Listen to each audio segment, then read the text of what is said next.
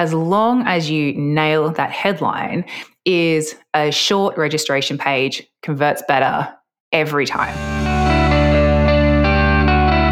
Is the Doing It Online podcast with your host, serial entrepreneur, six and seven figure funnel strategist, and super nerd, Kate McKibben where every week we're here talking nerdy and sharing the things that actually work to help you do what you do online, but better, easier, and with a ton more profit too. Are you ready? Let's do it.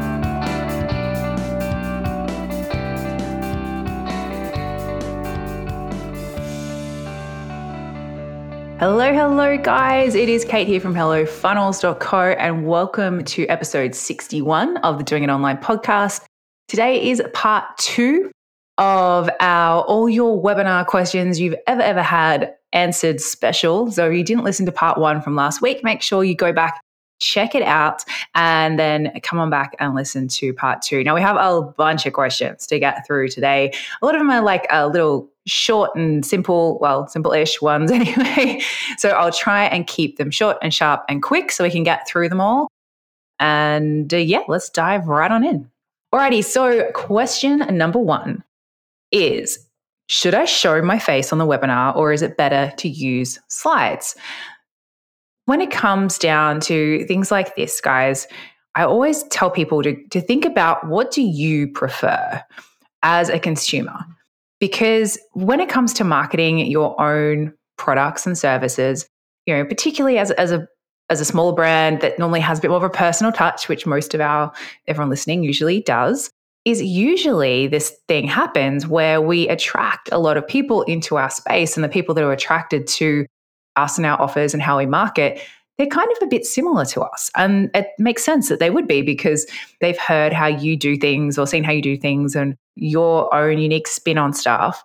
And so they're going, if they like similar things to you, they're going to therefore usually like how you do those things. In uh, a long way of explaining a simple thing is basically if it comes down to something like this and you go, what do I like? What do I prefer? Do I prefer just to see the person's face? Do I prefer to see slides so that I can get a bit more information? Do I prefer a combo? That's usually going to be what a majority of the people who follow you prefer as well. So, my personal preference is slides plus a little talking head down the bottom. I think it kind of, you know, is that good sweet spot between, you know, allowing people to see you and have that bit more of a personal kind of aspect. So it's not just, you know, death by PowerPoint, but also allowing for people to better particularly those people who are a more visual learner and not an audio learner or you know and in my case i speak fast and i have an accent and sometimes people miss what i say a really good example of this is there is a marketing tech, tactic called an order bump. That's O R D E R bump. Everyone who works with me, all of my clients, they think I say auto bump, as in A U T O bump. But I don't. I say order, but you just don't hear it because of my accent. So sometimes it can be quite important to have crucial terms written out. So that's why I like to have the, the combo of the two. All right, next question is what are the best types of bonuses to use on a webinar? So, again, this is a great question, guys. Uh, normally, what I like to have with a webinar is what we call a fast action bonus. I like to have the juiciest of all your bonuses and have that as something that's only available for people who buy while the webinar is running. So, you're going to go through you know your intro your teaching you're giving value you make your invitation or pitch at the end and then you, you know you open the doors open the, the offer is now available and anyone who buys from then till when you finish your q&a and you go you know see you guys webinar's over they get an extra special something. This is kind of like an early bird offer but on steroids because you really want to get you know you've got these people here they're live they've they're in the best possible position to buy because they've seen all this information they've connected with you they can ask you questions and you want to just give them that extra incentive to jump to to take the leap to not go oh i'm going to go away and think about it. If they you want as long as you know they know it's the right thing for them you don't want them to hesitate you want them to dive on in so i think giving them this extra juicy bonus that's available just on the webinar, so they have a really short time frame to get it, is one of my favorite things to do to increase your conversions on your webinar. And as far as what type of bonuses, well, I always think bonuses should be something that adds to the program. It should be something that if you went through our six figure school, which is wrapped up, you would have seen we talked about how you use bonuses to cover off objections. I don't have time to explain all of that here. If you miss out on six figure school, make sure you join us next time that we do it so you, you can dive into that in a bit more detail. But really, it's don't chuck in things just for the sake of chucking it in. Don't feel like you have to have 20 different bonuses. Just whatever ones you use, make sure that they're really, really juicy and that they are going to make the, you know, take whatever your offer is, whatever that promise is, and make it either easier to achieve or faster or more likely to get them a better result. And that's usually, those usually the best kind of bonuses, whether they're on a webinar or via email or however else you're promoting your offers. Okay, next question is Do I need to offer a discount on my webinar for it to work? So, discounts again are another marketing tactic, guys, that, and I think it's a very personal one, whether you do discount or you don't, or you have small amounts of discounts. I think, again, it comes back to that what feels good for you because you kind of need to make a decision that for your brand, whether you are a brand that discounts, whether you're a brand that discounts a little bit or you discount all the time, because you're it's going to be something that if you do discount, people will start to expect it. And that's not necessarily a bad thing. It can be you know, it can be a really powerful tool. It can allow people who maybe don't have as big a budget as others to get in as long as they act quickly. So discounts can be great, but again, it has to come down to what feels right for your brand. And, you know, so you need to sit down and figure out, you know, what makes sense. So do you need to offer a discount on a webinar? No, you don't. Can they work really well? Yes, absolutely they can. If you're not offering a discount, you do need to ramp up the bonuses.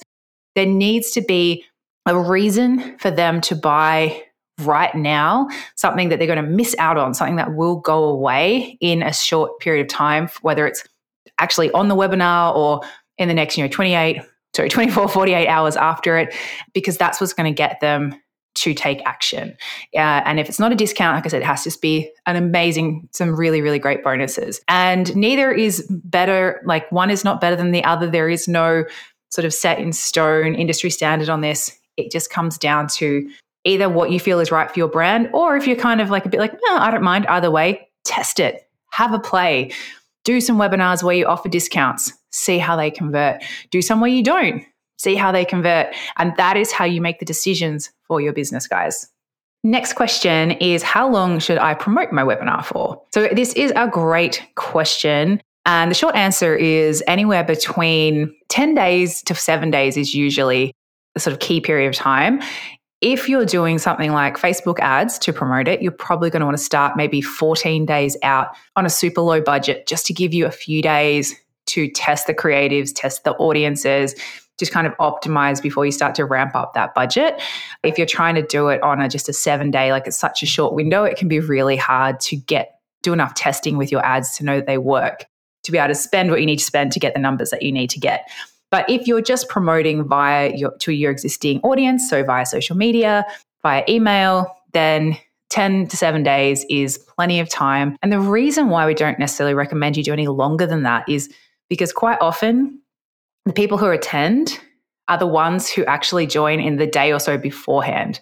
Like it's really common that the the number that you're sort of aiming for as far as show up rate. So there's a bunch of different stats, and it's actually a separate question, so I'll answer it there. But there's a bunch of different stats that you're trying to hit in different points of, of creating your webinar and promoting your webinar and things like that. And one of them is the show up rate. So, what percentage of people who actually register for your webinar then show up when you're running it live? And anywhere between anything over 20% for a live webinar is good.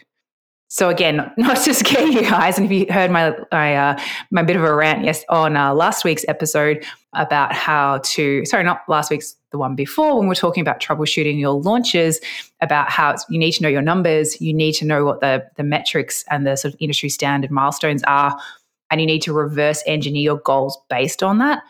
So that's one of the important ones. But when you are promoting your webinar, yes, obviously the longer you promote it, the the more people you will perhaps get to register. But usually, the lower your show up rate is, because those people who registered two weeks ago, they've forgotten about it by the time you're doing it. Something else has come up. They've gotten busy. That little bit of time that they thought, oh, yeah, I should be able to do that, it's gone. So it's usually those people who register you know, in the couple of days beforehand are the ones who actually, the majority of those are the ones that actually show up.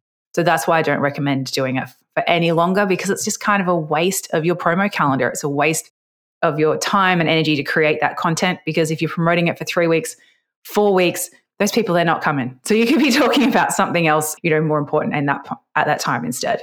Alrighty, another great question, which is what works better, longer or shorter webinar registration pages? I've seen both. I'm not really sure which one I should pick. So, personally, so my preference every time, as long as you nail that headline, is a short registration page converts better every time. And the reason is when you think about like think about logically for a sec, the people who are landing on that page, they don't just magically find it.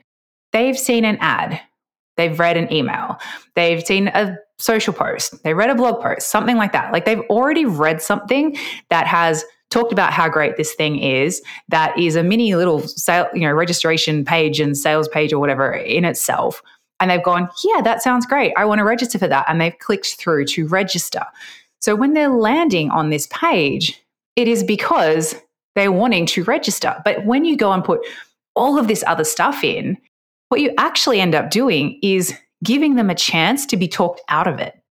So rather than going, going, oh, this sounds great. I want to register, land, boom, headline, yep, just reconfirms in the right place, button, here's my details and I'm in, like keeping it as simple, like not putting extra stuff in their way, maybe like a testimonial or two or some icons that just show that, you know, a little bit of extra social proof just to kind of get them over that last hurdle. But don't go putting whole chunks of text in there that they start, don't give them reasons to scroll down, get away from that button and go, oh, oh actually, oh no, maybe I don't. Like, for me, I think those pages, as I said, kill a headline, uh, kill a tag, like little subheading or tagline, whatever you want to call it, that's going to give you a bit more information of what it's about.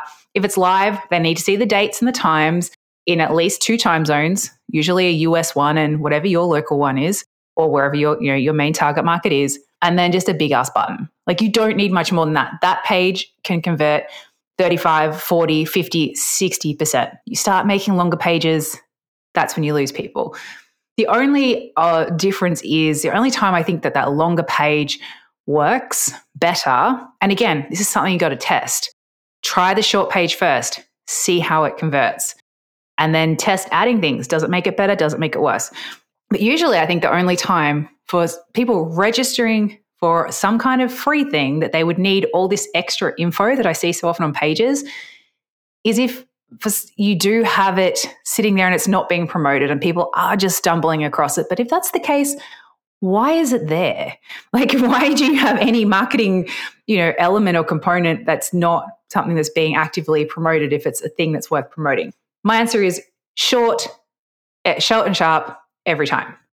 All right, two more questions left, guys, and I'll try and keep them brief. So, next one is Should I run Facebook ads to my new webinar? And I love this question because it shows that the person asking it, their head is in the right place. So, again, my usual guidance around running ads is again, it, it depends. All right, guys, there is no black, white, yes, no. But the, the, the what it depends on uh, which I'll talk about now, which should hopefully help you to get that guide of whether you should or shouldn't be running ads yet. First of all, usually like the the gold standard of yes, go run ads. I when I tell people to, that I really recommend running ads is one, they know that they've sold this offer before, they know the offer works. And two, they have done webinars before, they know their webinars work. And three, they have done some Facebook ads before and they know, you know, how they, you know, they can usually get some registrations and, you know, that they feel so comfortable doing that. If you have a new offer and a new webinar and you've never run ads before, I would not recommend that you run ads to your webinar because there's too many things you're trying to learn all at once. If you have a couple of those, or if you're one of those people, and I love these people, you you guys are just like action takers, and that's amazing. But if you're one of the people who is like, well, I'm new to this business thing, but I want to grow fast. I know I've got to invest money. I'm happy to spend some money to be able to test stuff faster because that's what pay traffic allows you to do. Then, yes, you know, that's the other instance where I'd say, okay, we'll run some ads. Like if you don't have anyone on your email list and you don't have anyone on your social media following yet, well, firstly, I probably wouldn't recommend that you go and uh, you go and run a webinar just yet. We normally say go build a bit of a list first, at least a thousand people, then start trying to sell an offer. But if you've gone the other way, if you've got your offer ready to roll and you just need an audience, then that would be the other instance where it's like if you're happy, put aside a budget and go and try some ads, then go for it. All right, and a lucky last question. And this one is all around benchmarks. So, obviously, a nerd after my own heart. The final question is What are the numbers or benchmarks you're mentioning that I need to know to make sure my webinar is successful? There are many steps in a webinar. First of all, is your registration. So to know that you have nailed the headline and the promise and your marketing to your list and things, the number that you need to be aiming for is we say 35%. Usually anything over 30% for a registration page, that's a 30% conversion, is considered good.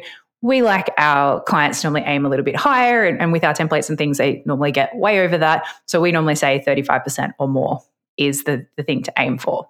Show up rate for a live webinar 20 to 30% is good. Um, obviously, anything higher is amazing. For an evergreen webinar, you want a show up rate of at least 40%.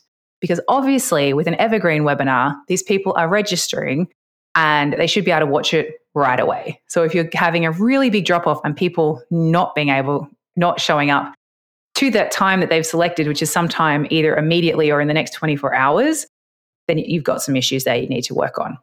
And then the final number, and I think this is the most important number, like how you know that your webinar has worked really, really well, that your offer is perfect, that the way you market it, you got the right people on, you kept them engaged, you had the right kind of content, that right balance between value and showing the value of your offer is 10%. Is that's the you want a 10% conversion rate of people that attended your webinar.